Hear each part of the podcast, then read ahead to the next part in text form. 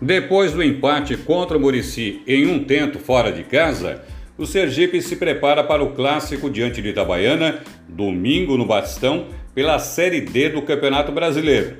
O time está com 19 pontos e, se vencer o tricolor, estará classificado para a próxima fase.